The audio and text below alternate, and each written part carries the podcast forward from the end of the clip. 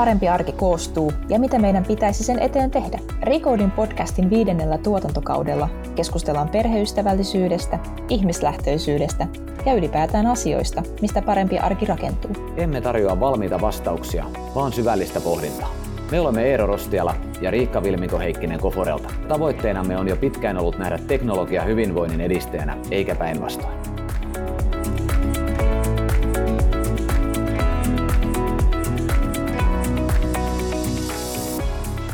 Tervetuloa kuuntelemaan Recoding podcastia.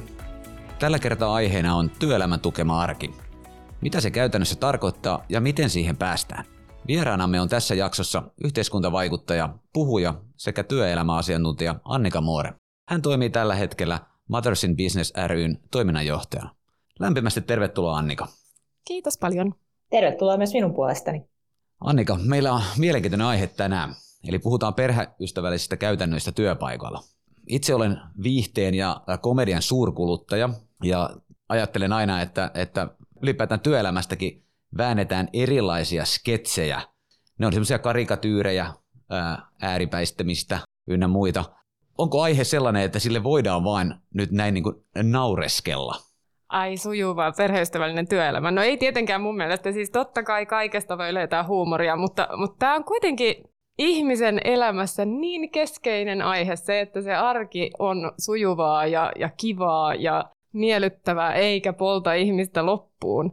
Siis ne on vakaviakin asioita, mutta kyllä mä ymmärrän, mitä sä tarkoitat, että mitä se sujuva työelämä nyt sitten onkaan, että onko se joku vähän karikatyyrimäinen, vähän pehmeämpi johtaja vai joku sitten ihan, no, autoritäärisempi tyyppi, että, että mitä se nyt kenellekin sitten tarkoittaa. Mutta vakavien asioiden parissa ollaan.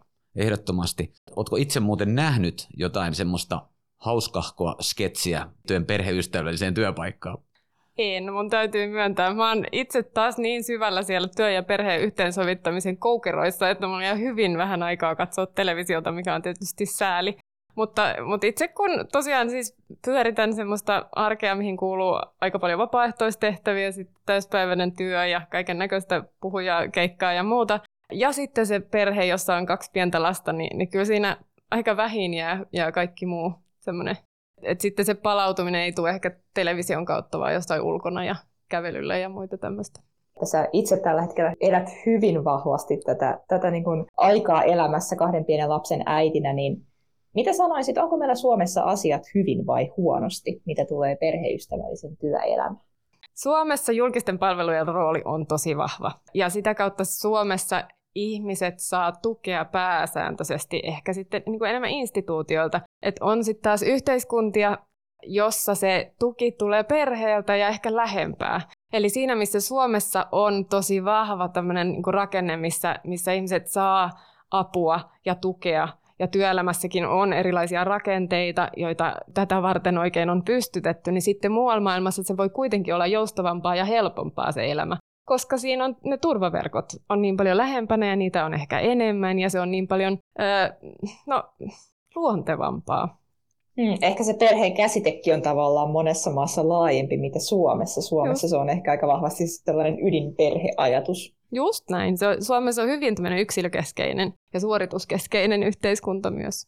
Entäs sitten, jos katsotaan ajassa jonkin verran taaksepäin, eli vaikka pari vuosikymmentä, Miten sä näkisit, että tämä on nyt ylipäätänsä kehittynyt, tämä tällainen perheystävällisen työelämän ajatus ja lähestymistapa ja ehkä ennen kaikkea se kulttuuri, miten siinä suhtautuu? Mulla on semmoinen sanonta, että perheystävällinen työelämä ja perheystävällinen johto murtaa lasikattoja.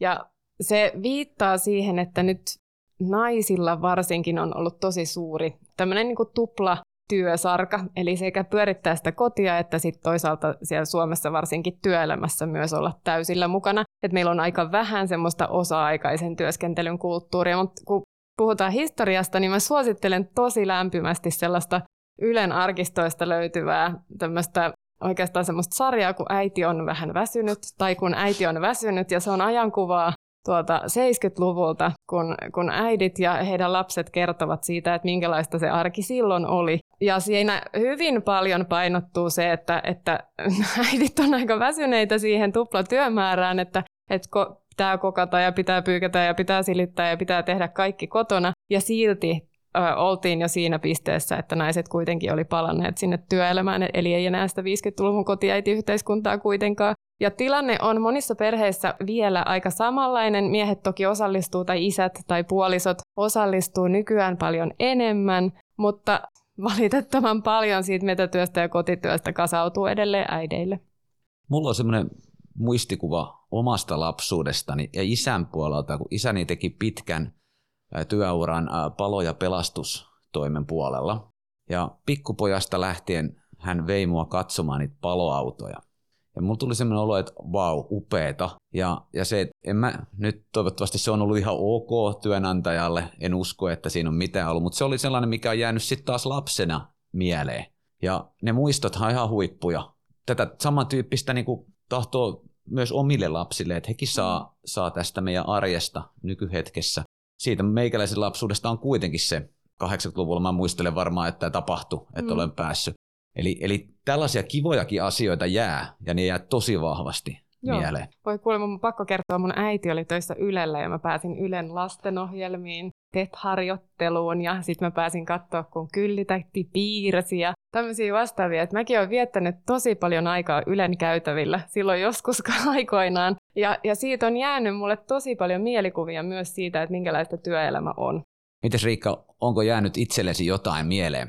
Kyllä, ihan vastaavalla tavalla niitä positiivisia kokemuksia ja kyllähän se on itse asiassa aika hauskakin ajatus, että ne positiiviset kokemukset voi ihan vaikuttaa vaikka niihin omiin uravalintoihin vanhempana ja, ja erityisesti jotenkin mä mietin myös tätä, että olisi positiivista, että saataisiin vaikkapa tytöille entistä enemmän näkyvyyttä vaikkapa tuohon teknologia-alaan, koska se voisi toimia positiivisesti siihen suuntaan, että saataisiin myös enemmän hakijoita esimerkiksi niin kuin koulutusohjelmiin sitä kautta. Ja tässä ehdottomasti jotkut tämmöiset lapsi mukaan töihin päivät, tai ylipäänsä se, että lapset saa näkyä ja kuulua siellä työpaikalla ja työelämässä, niin, niin niillä on suuri vaikutus.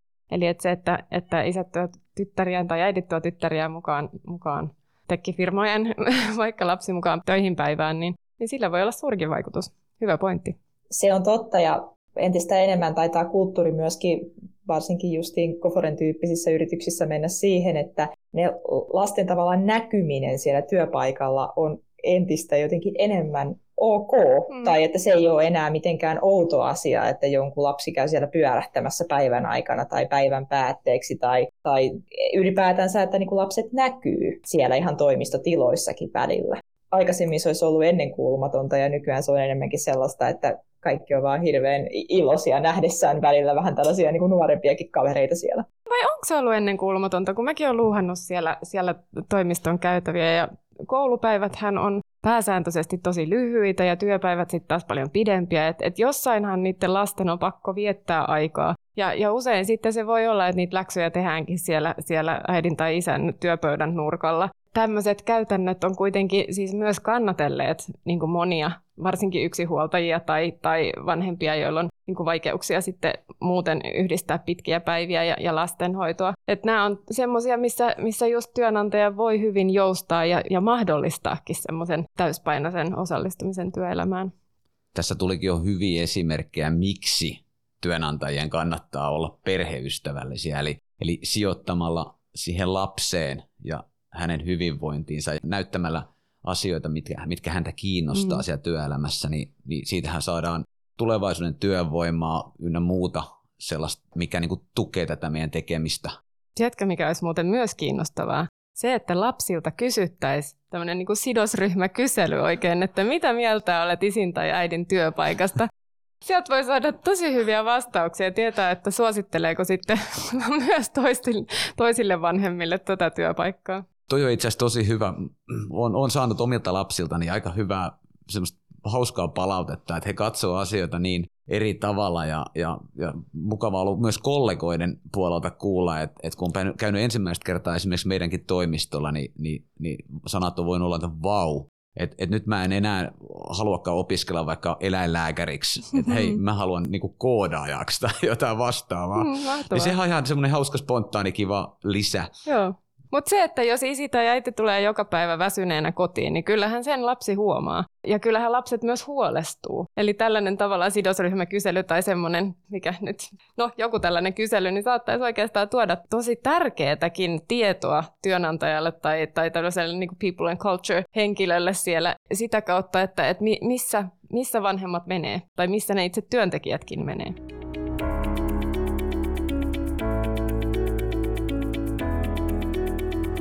Tällä hetkellä taitaa vielä olla kuitenkin aika paljon työpaikkoja ja aika paljon aloja, missä se sellainen niin kuin perheystävällinen työpaikka on aika kaukanenkin asia vielä. Niin miten sitten ihan näin, jos miettii tavallaan työnantajan näkökulmasta, niin minkä takia kannattaisi olla perheystävällinen?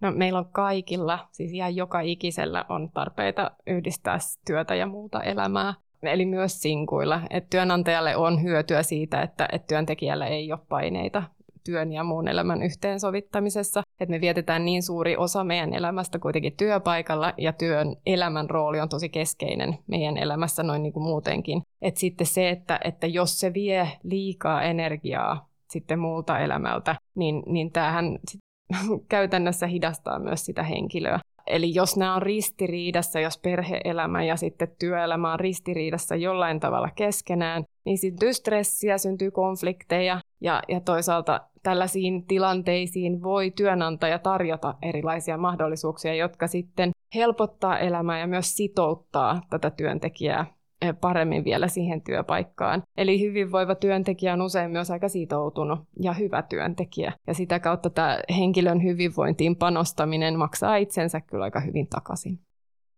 Perhe käsitteenä on, on se tarkoittaa eri asioita eri ihmisille. Muun muassa niin ydinperhekäsite on, on suomalaisille kovin tuttu ja, ja ylipäätään lapsuuden aika on eri ihmisille eri pituinen. Ne ajattelee sitä jollain aikamäärällä. Se ei lopu siis esimerkiksi kahteen vuoteen, se ei lopu mm. kolmeen vuoteen ynnä muuta. Miten itse niin kuin määrittelisit nyt tämän, tämän niin kuin perheen käsitteen? Mä sanoin tuossa aikaisemminkin, että jokaisella meillä on jonkinlainen perhe, ja, ja se voi koostua sitten toki ystävistä, vanhemmista tai, tai lapsista tai, tai jostain lemmikkieläimistäkin joillekin ihmisille. Mutta myös jokaisella työpaikalla on sitä kautta sit vähän erilaisia nämä työ- ja perheen yhteensovittamisen ratkaisut, että niiden täytyykin olla. Että jossain työpaikoilla on enemmän nuoria ihmisiä, jotka voi olla nimenomaan just sinkkuja tai, tai sitten joilla voi olla nuoria lapsia. Sitten toisilla työpaikoilla on sitten keski-ikä saattaa olla paljon korkeampi, jolloin sitten tullaan siihen vaiheeseen, että, että toisenlaisia haasteita, jotka liittyy esimerkiksi sitten vanhempien jaksamiseen tai vanhempien vointiin. Ja, ja on, on tärkeää ymmärtää, että nämä haasteet ei pääty silloin, kun lapset kasvaa, vaan ne muuttuu. Tästä pikkulapsivaiheesta puhutaan paljon enemmän kuin ehkä sitten omaishoitovaiheesta, vaikka ne molemmat on hirmu kuluttavia vaiheita ihmisen elämässä. Siitä pikkulapsivaiheesta on ehkä sitten kuitenkin sit helpompi puhua kuin sitten siitä sairastuneesta vanhemmasta. Perhehän on oikeastaan työelämäikäiselle aika lailla koko ajan läsnä ja siinä saattaa aika moniakin erilaisia vaiheita olla tavallaan liittyen siihen, siihen niin kuin työelämän ja perheelämän yhteensovittamiseen. Meillä on Koforella ollut esimerkiksi tällainen sairaan vanhemman hoitovapaa käytössä yhtenä keinona siihen, että miten voidaan huomioida myös muut elämäntilanteet kuin, kuin se pikkulapsi arki. Onko sulla tullut vastaan muita sellaisia konkreettisia esimerkkejä tavallaan, että miten työnantajat on pystynyt monipuolisesti tukemaan Hyvä kysymys ja niitä, kuten mä mainitsinkin, niitä erilaisia tukimuotoja niin on erilaisilla, tai tarpeen tuoda erilaisiin paikkoihin. Ja Miiberi, tämä organisaatio, jossa mä oon töissä, Mothers in Business, niin, niin mä oon kysytty meidän jäseniltä, että mitä he arvostaa kaikkein eniten. Ja siellä eniten on nousseet joustavat työaikajärjestelyt ja etätyöt, eli ei, ei niinkään semmoisia niin mitään spektaakkelimaisia suuria uusia ohjelmia, vaan ihan tätä niin arjen toimivuuden tukemista. Ja, ja oikeastaan kaikkein tärkeimpänä sieltä melkein nousi se, että on tämmöiset toimivat tasapuoliset pelisäännöt. Eli että asenteet ja johtaminen edesauttaa sitä, että, että ihminen tulee tasapuolisesti kohdatuksi. Se mahdollisuus vaikuttaa omiin työaikoihin myös ennustaa sitten työssä jaksamista.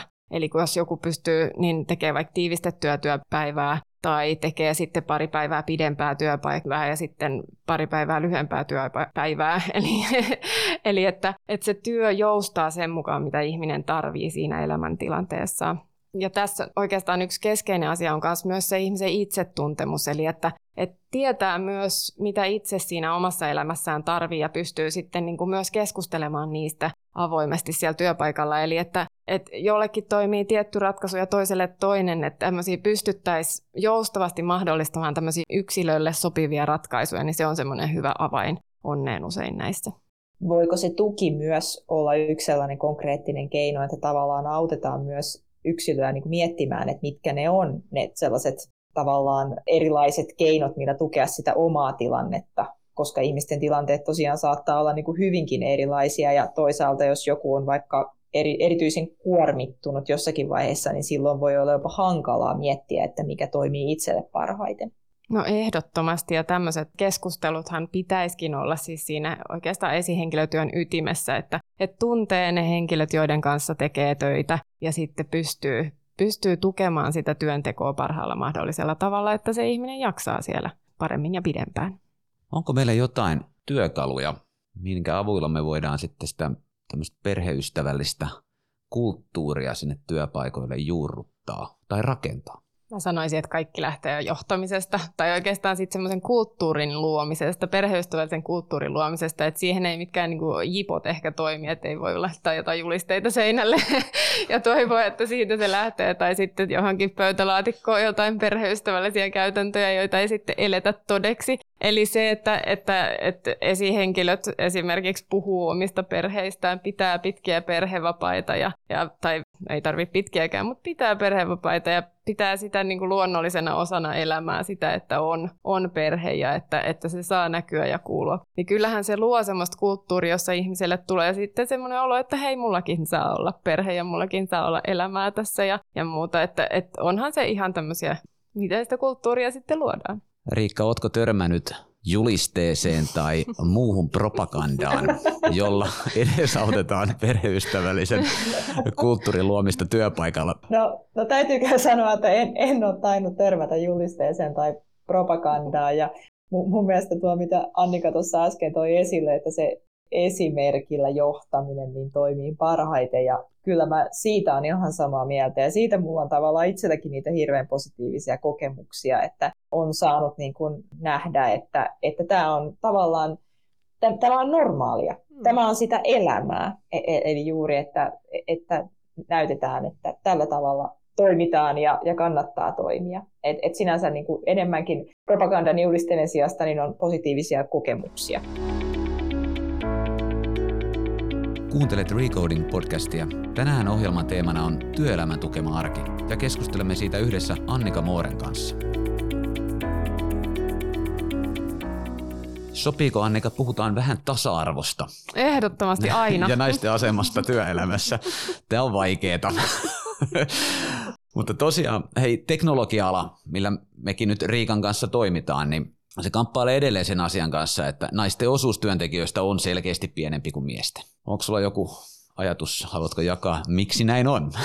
Joku viisasten kivi voi kuulla, mä tiedän, että, että tämä asia puhuttaa kyllä kaikissa firmoissa. Ja se on tota, varmaan myös sellainen, joka ei ihan heti ratkea. Eli on tosi hienoja tämmöisiä rekrytilaisuuksia ja on Women in Techia ja on on tämmöisiä niin kuin oikeita pyrkimyksiä rekrytoida naisia alalle, mutta, mutta se, että, että ensin pitää rakentaa sieltä ihan alusta lähtien sitä kiinnostusta ja sitä, sitä halua ja sitä semmoista niin kuin mahdollistamista. Kyllä se lähtee sieltä ihan melkein varhaiskasvatuksesta ja siitä niin kuin alasteen kautta yläasteelle, että minkälaisia valintoja tytöt ja pojat siellä tekee ja mikä nähdään sitten semmoisena niin tavallaan tyttöjen aineita ja poikien aineina ja että miten tätä pystytään, tätä dynamiikkaa rikkomaan jo siellä vähän aikaisemmin. Eli että koodaus on kiinnostavaa kaikille tai, tai tämmöiset niin teknologia-ala ei ole niin, niin hirveän jotenkin niin kuin vaikea selkoisia ehkä, ehkä naisille kuin mitä, mitä ajatellaan, vaan ne on ihan siinä ala siinä, missä muutkin ja, ja kiinnostuksen kohde, validi kiinnostuksen kohde siinä, missä, missä muutkin. Että pystyttäisiin päästämään irti ehkä tämmöisistä vähän stereotyyppisistä rakennelmista jo siellä vähän aikaisemmin. Nyt tullaan siihen, mitä juteltiin tuossa alussa. Se, että vanhemmat ottaa lapsiaan työpaikoille Just mukaan. Näin Eli haetaan ja rikotaan myös niitä, niitä ennakkoluuloja. Joo. Ja yhtä lailla myös se positiivisen esimerkin kautta, että jos lapset saa pienestä pitäen käsityksen, että teknologian ala on miesten ala, niin totta kai se antaa sitten sen käyttäytymismallin, että no en minäkään nyt siihen hakeudu sitten, koska se ei ole tavallaan minua varten. Siis tästähän on hirveän hyviä esimerkkejä jo historiassa, kun meillä oli presidenttinen nainen, oliko se 12 vuoden ajan, niin, niin oli kokonainen sukupolvi, jotka ajatteli käytännössä, että no presidentit on aina naisia.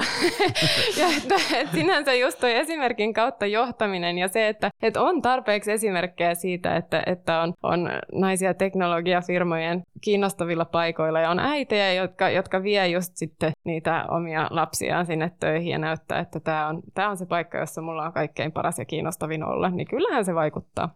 Nyt eletään aikakautta, että varmaan monen lapsen mielestä pääministeri on aina nainen, Just mikä on näin. tietenkin nyt positiivista, että hiljalleen aletaan saamaan myös aivan upeita esimerkkejä. Sä oot Annika itsekin kahden pienen lapsen äiti, niin mitä mieltä sä oot? Minkä takia puhutaan edelleen vahvasti uraäideistä, mutta isillä ei tunnu olevan samantyyppistä etuliitettä.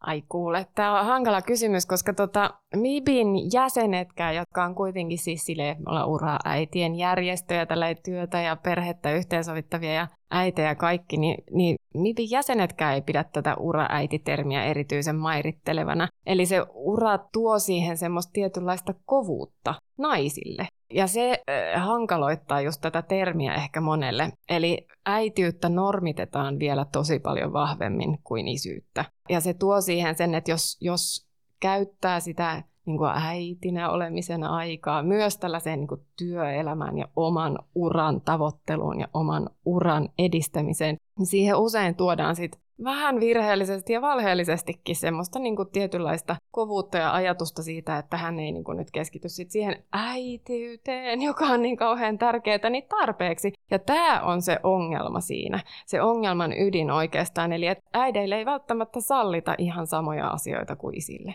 Eli sitä ajatusta siitä, etteikö molemmille voitaisiin sallia sekä uraa että perhettä, niin äideille kuin isillekin isiä sit normitetaan ehkä enemmän siinä, että ei sallita sit sitä semmoista niin, kuin niin vahvaa sitoutumista siihen perheeseen esimerkiksi pitkien perhevapaiden osalta, vaan sitä ehkä katsotaan vähän poikkiteloin tämä ajatusmaailma siinä meidän toiminnan ytimessä on oikeastaan, että, että miksei me voitaisiin kaikki vaan olla uravanhempia, jotka tavallaan niin kuin saa valita sekä uran että perheen, jos niin vaan haluaa. Tai sitten pelkän perheen tai sitten pelkän uran. Että nämä on niin kuin kaikki valintoja, mitä me voidaan tehdä. Onko tuohon keksitty nyt jotain tapaa purkaa? Eli millä tavalla sitä käytännössä sitten lähdetään laittamaan uusiksi? No tuodaan esiin hyviä esimerkkejä siitä, että tämä on kuitenkin mahdollista. Tälläkin hetkellä esimerkiksi mä yhdistän perhevapaita ja näitä mun töitä aika joustavasti ja sulavasti keskenään ja, ja pystyn tällä viisi kuukautisen vauvan äitinä oikein hyvin irrottamaan aikaa myös sille, että tuun tänne esimerkiksi podcastiin keskustelemaan mua niin kuin tosi vahvasti kiinnostavista aiheista ja, ja, ja että tätä tuodaan enemmän esiin sitä, että voi olla erityisen hyvä äiti, jos myös vaikka myös haluaa panostaa uraansa itse näen, että, että sellainen niin kuin onnellinen ja, ja semmoista omaa elämäänsä elävä äiti on luultavasti myös aika paljon parempi äiti, koska, koska hän on niin kuin täynnä virtaa ja jaksamista, kun taas sitten jos joutuu niin kuin omia arvojaan vastaan pois valitsemaan itseltään semmoisia arvokkaita asioita elämässä, niin se ei yleensä ole hirveän hyvä. niin kuin, siinä ei onnen avaimet ehkä ole aina käsissä. Yleisesti omaan silmään on ainakin vaikuttanut siltä, että teknologia- ja digitalisaatioyrityksissä tämä perheystävällisyys on huomioitu hyvin. En tiedä, oma olettamus voi olla, että yritykset on aika nuoria siinä mielessä, että niiden yrityskulttuurikin on kehittynyt sitten mm. myöhemmin kuin perinteisten vaikka konepajateollisuuden tai, tai julkisen hallinnon mm. palvelujen tai virastojen työkulttuuri. Onko tämä niinku ainoa syy vai onko jotain muita, mikä, mikä niinku erottaa sitten teknologia- ja digitalisaatioyritykset muista?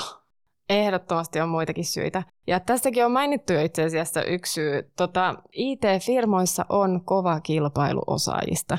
Ja IT-firmoihin myös yritetään houkutella naisia mukaan niihin osaajapuuliin. Ja sitten yksi tärkeä pointti on, että IT-firmoissa on usein myös rahaa. Eli vaikka on valtava osaajapula myös muilla aloilla, niin välttämättä tämmöisiä perheystävällisiä käytäntöjä ei silti ole siellä otettu, otettu käyttöön ihan samassa määrin kuin, kuin ehkä IT-firmoissa. Mutta IT-firmat on ehdottomasti edelläkävijöitä ja kokeilevampia erilaisten uuden käy- käytäntöjen käyttöön. No tuossa tässä on mainittukin tämä kiinnostava tähän omaishoitoon liittyvä tämmöinen käytäntö. Mutta esimerkiksi mä jos nostaa esiin, että, että Helsingissä on valtava pula varhaiskasvatuksen ammattilaisista, mutta ei ole otettu käyttöön kiinnostavia uusia kokeiluja tai perheystävällisiä käytäntöjä, vaikka se on nimenomaan se ala, jossa tämmöiselle olisi erityisesti käyttöä.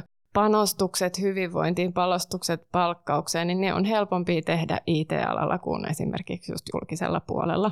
Ja sitten toisaalta, kun on se vahva kilpailu niistä osaajista, niin sitten täytyy yrittää sieltä niin kuin henkilöstöpuolelta näyttää, että meidän firma on just se firma, mihin sä haluat tulla. Ja sitten toisaalta sitouttaa ne parhaat tyypit, jotka saattaa sitten saada rekrytointipuheluja muualta ihan minä päivänä tahansa. Että sitten se, että on parhaat edut ja mukava olla siellä töissä, niin sehän on varsin tärkeää. Se on kyllä ihan totta. Siis osaajista kilpailu on tällä hetkellä todella kovaa. Veikkaan, että tuossa on niin hyvinkin paljon taustaa justiin siihen, että minkä takia teknologia alan yrityksissä tehdään paljon asioita tämän perheystävällisyyden näkökulmasta. Eli me nähdään selkeä kilpailuetu etu nyt mm. sitten tuolla toimialalla muihin verrattuna. Voidaanko kutsua, että se on benchmark nyt sitten muille, että muut ainakin näkee, että tosta pitää, tohon ainakin pitää päästä? No kyllä mä näkisin, että, että muiden firmojen kannattaisi ehdottomasti seurata, että mitä IT-firmoissa tällä hetkellä tehdään perheystävällisten käytäntöjen osalta, että, että se on todella kiinnostavia ja hyviä avauksia. Onko nämä sitten sellaisia käytäntöjä, mitä kannattaisi esimerkiksi vaikkapa sinne julkiselle puolelle pyrkiä kopioimaan? Voi, että kyllä mä toivoisin näin. Mutta onhan se ja onko se kustannuskysymys? Niin. Jääkö se siitä kiinni vai voidaanko myös ajatella, että perheystävällisillä käytännöillä pystyttäisiin jollakin tavalla jopa helpottamaan sitä kustannuskysymystä, koska veikkaan, että myös jos on ongelmia sovittaa mm. näitä asioita yhteen, niin se voi, voi aiheuttaa myöskin tavallaan haasteita. Joo, ja se voi itsessään aiheuttaa sitä osaajapulaa. Eli se, että jos kokee, että ei pysty yhteensovittamaan vuorotyötä ja, ja sitten omaa perhe-elämää, niin siinä ainoa vaihtoehto käytännössä on jäädä pois niistä tehtävistä ja hakeutua johonkin toiselle alalle useinkin, varsinkin sote-sektorilla. Et sitten se, että tois käytänteitä, jotka mahdollistaa sen osaamisen pysymisen siinä, siinä talossa tai siellä, siellä yksikössä, niin sehän säästäisi valtavasti resursseja ja rahaa ja, ja nimenomaan sit sitä osaamista siellä.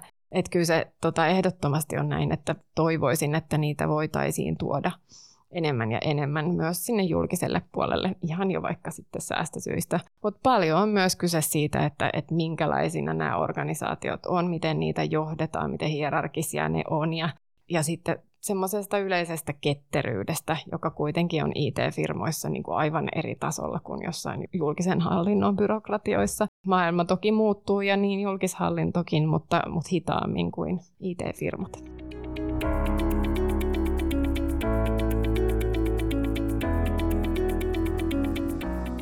Me juteltiin Annika podcastin toisessa jaksossa Toni Auvisen kanssa siitä, miten työelämä tulee muuttumaan ja erityisesti miten työntekemisen muodot muuttuu ja se, että työtä ei enää sidota niin voimakkaasti siihen fyysiseen paikkaan eikä välttämättä myöskään aikaan. Miten sä näet, että nämä muutokset vaikuttaa työelämän ja perheelämän yhteensovittamiseen? No ehdottomasti vaikuttaa ja tosi kiinnostavalla tavalla, että, ja sehän nähdään vasta sitten vähän tulevaisuudessakin, mutta se, että töitä voi tehdä missä vaan ja milloin vaan ja, ja pienemmissä erissä, niin se toki muuttaa sitä, että missä ja miten niitä töitä tehdään. Ja kaikkien ei välttämättä tarvitsekaan siis muuttaa kauas omista tukiverkoistaan, vai voi jäädä ehkä töihin ja asumaan alueelle, jossa sitten näitä asuu omia vanhempia tai sitten siskoja ja veliä ja, ja sitä kautta saa semmoista niinku yhteisöllisyyttä ehkä luotua paremmin siihen omaan perheelämään. Mutta kyllähän se mahdollistaa myös sellaista niinku ihan perusasioita, niin kuin just päiväkotihakuja ja vientejä vähän joustavammin ja, ja sitten toisaalta käyntiä neuvolassa silloin, kun on tarve. Ja, ja nyt nämä esimerkkejä sitten ne mun omasta lapsiperhearjesta, mutta, mutta joka tapauksessa ymmärrätte, että ne, ne tarpeet voi olla sit siellä, siellä vanhen, vanhempien hoitamisessa sit vähän samantyyppisiä, että sitten täytyy päästä viemään äitiä lääkäriin johonkin, siis sille arkiaikaan, että, että se, että sitä työtä voi tehdä silloin, kun se itselle parhaiten sopii, niin totta kai se helpottaa myös tätä koko arjen ruljanssin pyörittämistä. Nyt kun tulevaisuudessa ollaan menossa kohti paikatonta ja ehkä just sitä kellonaikaan sitomatonta työskentelyä, niin ja pyritään sitten siinä samassa yhdistää se työelämä ja perheelämä ja vapaa-aika. Minkälaisia keinoja meillä olisi nyt sitten, tai, tai työkaluja tai, tai vaihtoehtoja, mitä me voidaan nyt tehdä, jotta me mennään sit, ja pystytään menemään sitä kohti, että, että se työ, työ muuttuu tällaiseksi liikkuvaksi esimerkiksi? No entistä joustavammin varmaan myös tarvii silloin tarjota erilaisia lastenhoitopalveluita ja muita, eli, eli sitten ihmiset tulee tarvitsemaan entistä ehkä sitten niin kuin, tai eri tavoin sitä, sitä joustoa siihen näihin päiväkotiaikoihin tai päiväkotiin pääsemiseen tai, tai vastaavaa. Eli että, että se, että jos onkin sellainen tilanne, että tekee töitä vaikka puoli vuotta vuodesta, niin että sitten sen päivähoitopaikan voisi saada sille ajalle, kun sitä tarvii. Tai, tai tällaisia vastaavia täytyy sitten miettiä siinä tilanteessa, ihan uudestaan. Eli että jos kaikki ei olekaan kahdeksasta neljään joka päivä töissä, että kuitenkin meidän yhteiskunta pyörii tämän ajatuksen ympärillä tällä hetkellä hyvin vahvasti, niin, niin sitten mitä, mitä tämä tarkoittaa näille eri rakenteille. Ja sitten se, että, että jos töitä onkin yhtäkkiä sitten vähän, vähän silloin tällöin, että joskus saattaa olla tosi paljon isompina sykäyksinä, niin että pystyykö sen ympärille sitten luomaan sellaista palvelujärjestelmää, joka toimii. Eli että, että pääsisikö myös ehkä neuvolaan sitten niin kuin myöhemmän, myöhemmin illalla tai jotain, joka sitten sopii siihen työskentelyaikaan, mikä, mikä kulloinkin on. Mutta kyllä tämä työelämän pirstaloituminen saattaa myös tuottaa sitten ehkä semmoista huolta toimeentulosta perheille, että et se harvemmin tämmöinen huoli on sitten hyvä, että miten sitä vastaan sitten pystytään jonkinnäköistä myös ehkä semmoista niin kuin turva jotenkin bufferia luomaan, että et nyt, nytkin suuri osa kuitenkin odottaa sellaista vakituista työsuhdetta, jotta uskaltaa lähteä toivomaan lapsia. Eli se, että sitten jos tämä mennäänkin työelämään, jossa on tämmöisiä erilaisia mikrotyösuhteita tai, tai jossa, jossa se tulot ei välttämättä olekaan niin, niin varmoja, että miten uskaltaa lähteä toivomaan lapsia ja minkälaisia sitten uudistuksia ehkä just johonkin perhevapaajärjestelmäänkin tarvitaan, jotta, jotta, jotta ihmiset uskaltaa. Eli perheystävällisen työelämän sijasta puhutaan melkein jo vähän enemmän niin kuin perheystävällisestä yhteiskunnasta. Eli tarvitaan niin kuin aika paljonkin niitä muutoksia, jotta pystytään tukemaan tällaista niin kuin uudenlaista tapaa tehdä työtä. No aivan ehdottomasti kyllä. Et se, se vaatii kyllä niin kuin nyt semmoista kauaskantoista ajattelua, että kun luodaan tälläkin hetkellä uutta perhevapaajärjestelmää, että palveleeko se tulevaisuuden työelämää, että pystyykö silloin yhteensovittamaan töitä ja perheelämää parhaalla mahdollisella tavalla. Eli tämä oli just sitä ennakoivaa ja älykästä yhteiskuntaa kuvaavaa tarvetta. Eli me tarvitaan sellainen palveluympäristö julkiselle ja, ja yksityiselle puolelle, mikä pystyy sopeutumaan ihmisten muuttuviin tarpeisiin. Joo, tämä menee hyvin lähelle sitä, sitä ihmislähtöistä yhteiskuntaa, mistä juteltiin Aleksi Kopposen kanssa tämän, tämän tuotantokauden ensimmäisessä jaksossa. Ja valtavan niin kuin, hienoa nähdä, että nämä asiat nivoutuu nimenomaan näin vahvasti toisiinsa.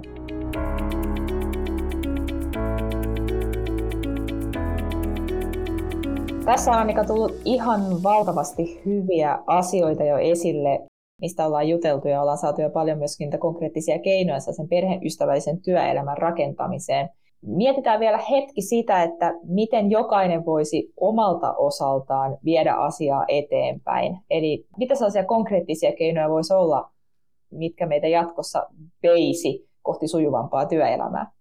No työyhteisössä nämä on, siis hyvin keskeistä on se, että ihminen nähdään kokonaisuutena ja että, että myös se kollega nähdään kokonaisuutena tai että, että oma pomokin nähdään kokonaisuutena, jolla on se perhe ja jolla on sitten se niin kuin koko muukin elämä siinä, siinä ympärillä. Ja että toisaalta, että rakennetaan niitä joustoja eri ihmisille. Eli et ei niin, että kaikkien joustojen pitää sopia kaikille, vaan että on erilaisia joustoja, joista saa sitten valita sen, mikä itselle omaan elämäntilanteeseen ja työtilanteeseen sopii. Ja sehän vaatii myös sit sitä itsetuntemusta. Ja paljon on kuitenkin kyse sit esihenkilötyöstä, että erityisesti haluaisin puhua tässä just kaikille, kaikille pomoille, jotka siellä on kuulolla, että erityisesti nyt tässä ajassa ja paikassa, kun on paljon etäjohtamista ja johtamisessa ylipäänsä, niin se se, että, että luottamus nousee tosi keskeiseen asiaan. Eli että luotetaan toisiimme ja, ja siihen, että, että asiat tulee hoidoksi, koska sitä kautta sitten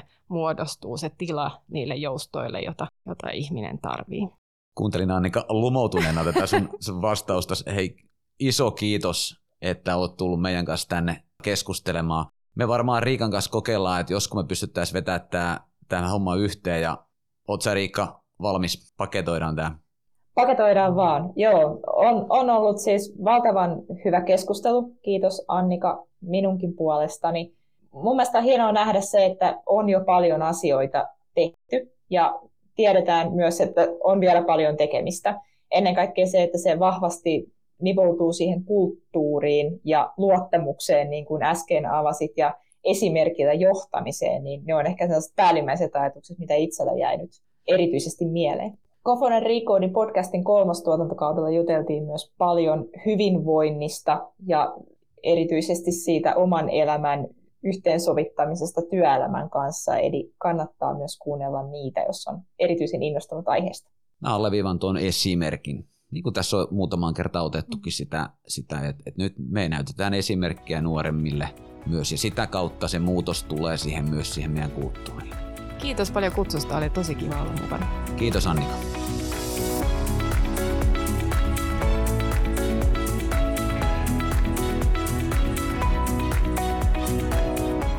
Kiitos, että olit mukana Recordin podcastissa. Podcastin tarjoaa Govore.